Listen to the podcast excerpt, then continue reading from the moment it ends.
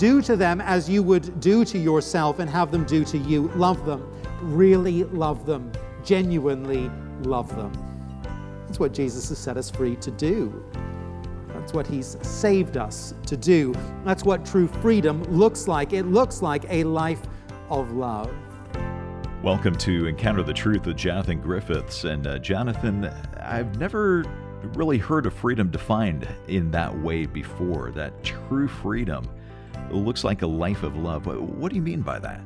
Well, what Paul wants us to see here in Galatians 5, where we're going to be going today in the program, he wants us to see that as Jesus sets us free from obligation to the law, from obligation to any sense that we justify ourselves.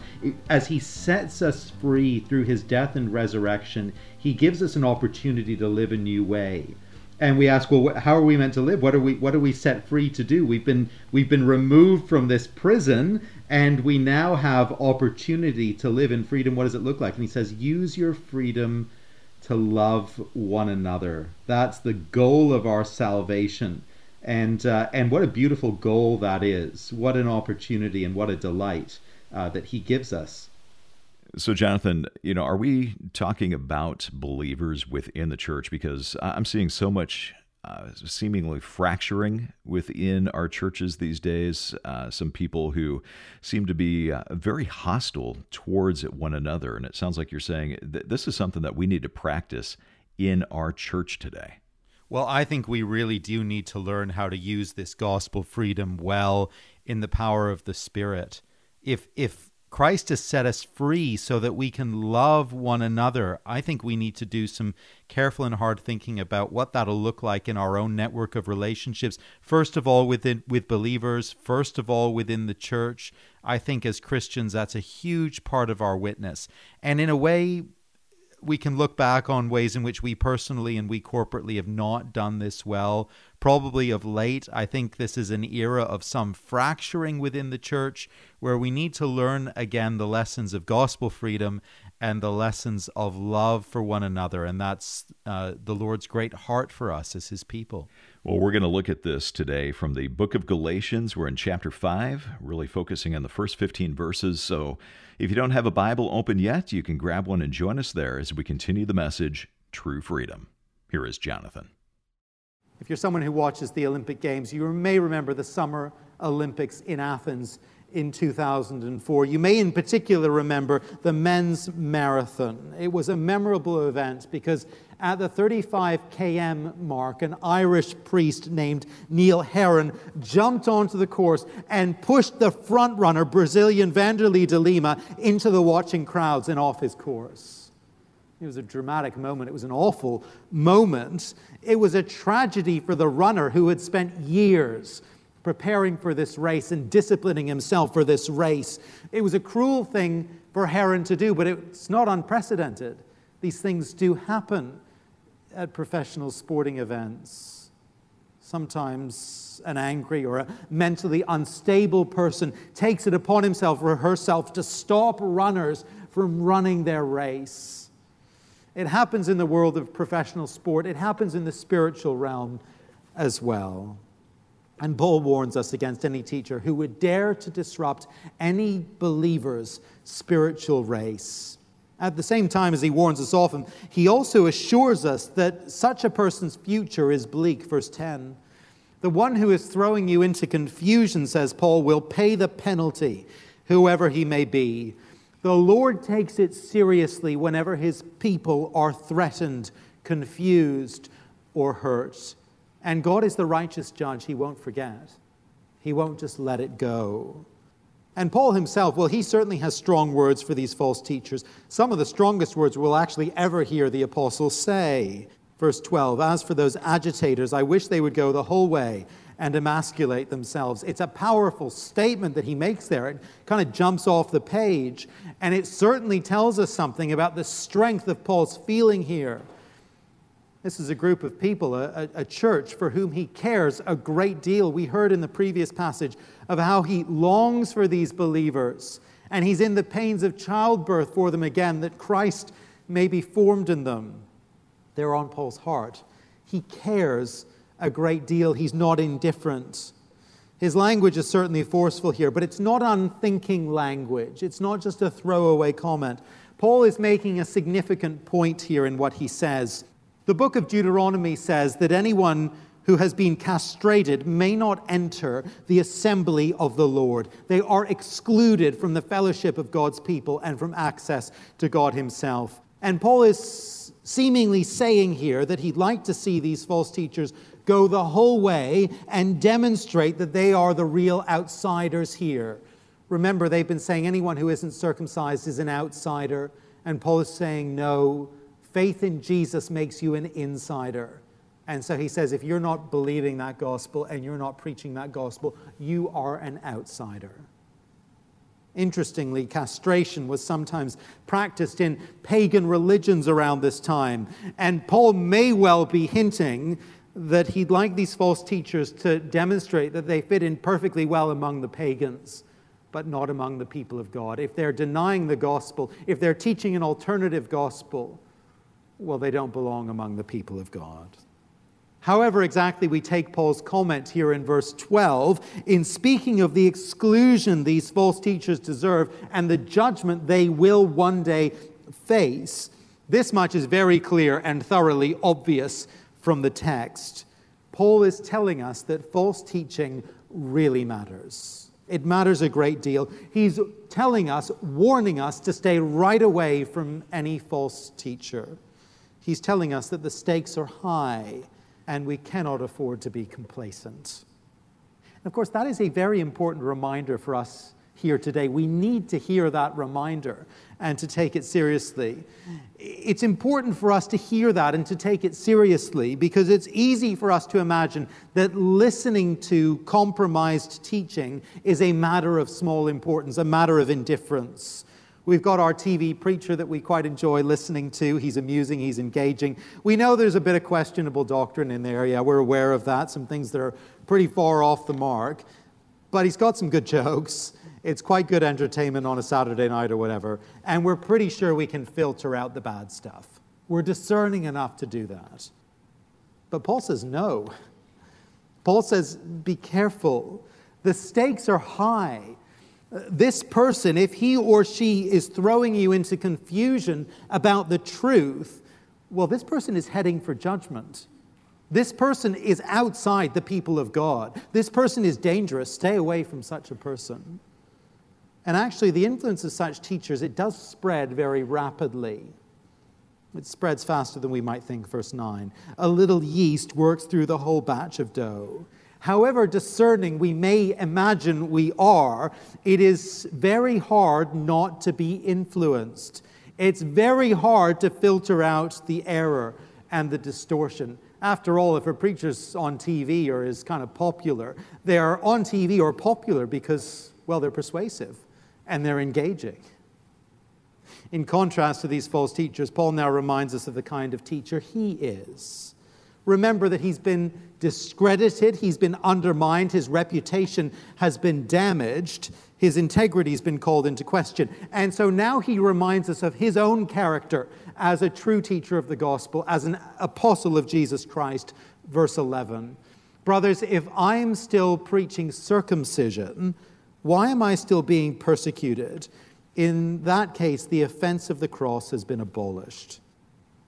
Compared to the message of the cross, the message of circumcision wasn't terribly offensive in Paul's day. Obviously, for uh, Jewish folk, it wasn't offensive at all. But added to that, it had a degree of acceptance and acceptability within the Roman world. Judaism was a recognized and, at least to some extent, a tolerated religion in the Roman Empire of Paul's day. But Paul wants to remind the Galatians that his message was sufficiently offensive to win him persecution. What was Paul's message? What did he preach? He preached a crucified Messiah.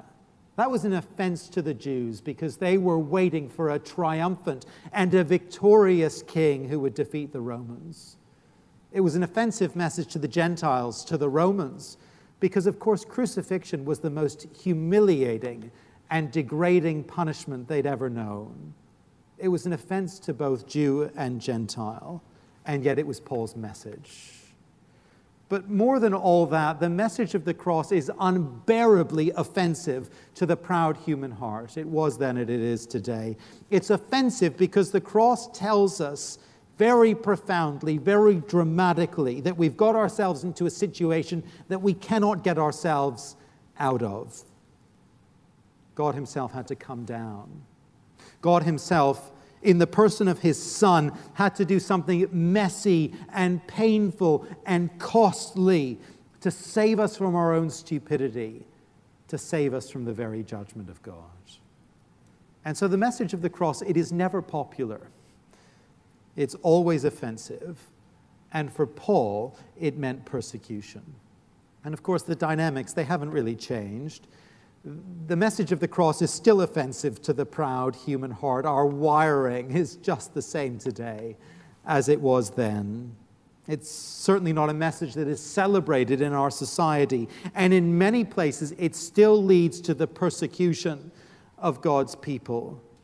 Some of the most popular teachers on the Christian market at present may be teaching outright heresy may well not be teaching the message of the cross at all. I guess we could probably find preachers and teachers with wildly popular broadcasts or huge book sales who actually, if we examine their message closely, we'd find very little of the cross in it, very little of the Savior crucified and risen again. They'd have sidestepped the offense of the cross and they'd have, well, embraced something a bit more palatable and a bit more popular as we look for teaching influences, as we choose book and video resources to use at home with our families or in our small groups, if ever we move from here and we're looking for another church. Here's the encouragement from the Apostle Paul Seek out teachers who will embrace scorn and opposition for preaching and teaching the offensive message of the cross. You're listening to Encounter the Truth with Jonathan Griffiths. Our message today is called True Freedom. It's part of a larger series from the book of Galatians. The series is called Jesus Plus Nothing, and today we've really been looking at Galatians 5, verses 1 to 15, and seeing what true freedom looks like and how we can know if we're standing firm in that freedom. If you've missed any part of today's broadcast, you can always come to the website and listen to each and every program online. Uh, that's true if you can't stay with us through the end of the program as well. So if you ever miss a program or you just want to listen to it again, head to encounterthetruth.org and there you can stream the program or download an MP3. Well, we're able to bring you Jonathan's teaching on the radio and online because of your generosity. So thank you to those who are giving and supporting this ministry. And if you're giving a gift this month, we're going to say thank you by sending you a book entitled True Friendship. It's written by Vaughn Roberts, and it's our way of saying thanks for being a friend of this ministry and giving a financial gift. You can give your gift online or find out more when you come to encounterthetruth.org, or you can call us at 833 99 Truth. Again, our website is encounterthetruth.org, and the phone number is 833 998 7884. Or if it's easier and you just want to drop a check in the mail, you can uh, mail that to Encounter the Truth, 2176 Prince of Wales Drive, Ottawa, Ontario, K2E0A1. And make sure you ask for your copy of True Friendship. Well, let's get back to the message. Once again, here is Jonathan. The person of true freedom, the teacher of true freedom, and finally, the lifestyle of true freedom. Verse 13 You, my brothers, were called to be free, but do not use your freedom to indulge the sinful nature. Rather, serve one another in love. The entire law is summed up in a single command love your neighbor as yourself. If you keep on biting and devouring each other, watch out, or you will be destroyed by each other. If you're a, a, theater fan, you may have heard that the musical uh, adaptation of Victor Hugo's famous novel Les Miserables returning to Ottawa. It's a great story and it has a great beginning. You probably remember it. The year is 1815, and Jean Valjean has just been released from 19 years in prison for stealing a loaf of bread to feed his sister and her family. Valjean can't find anywhere to stay, anyone who will take in an ex con. So he knocks on the door of the local kindly bishop, and the bishop takes him in and gives him a meal and a warm place to stay for the night. Valjean wakes up early in the morning and uh, decides that he'll raid the bishop's home and run off into the dawn. He takes all the silverware he can find and he runs for it. The police soon apprehend him and drag him back to the bishop's front door and present him there to the bishop and say, Is this cutlery, is this silverware yours? And the bishop says, It is, but I gave, I gave it to Valjean. Valjean, you should have taken those silver candlesticks as well. They're the most valuable pieces in the house. Why didn't you take them? And as he goes, he whispers in Valjean's ear, Valjean, you are to use this to make a new man and a new life for yourself. This is given to change you, Valjean. With this silver, I have bought your soul for God.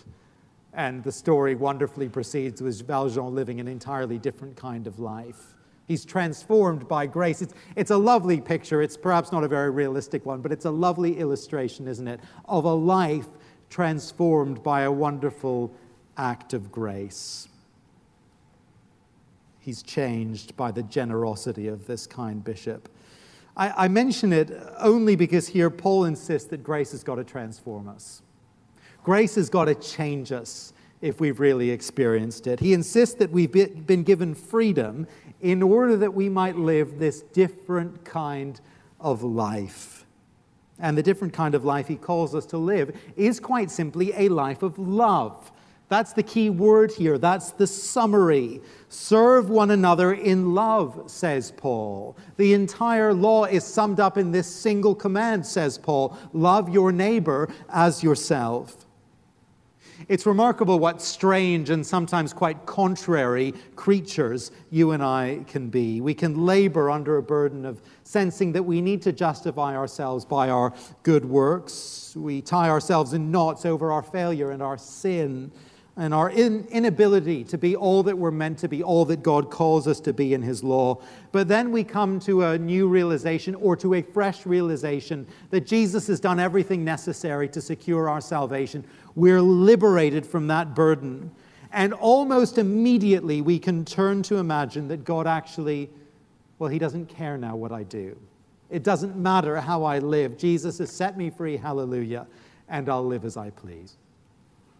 And no doubt Paul's opponents might read what he's been saying in Galatians up to this point and charge him with promoting lawlessness, with promoting ungodliness. If we're also free from the law, Paul, does that mean we can do whatever we want to do? Lying, stealing, adultery, is that all legit now, Paul?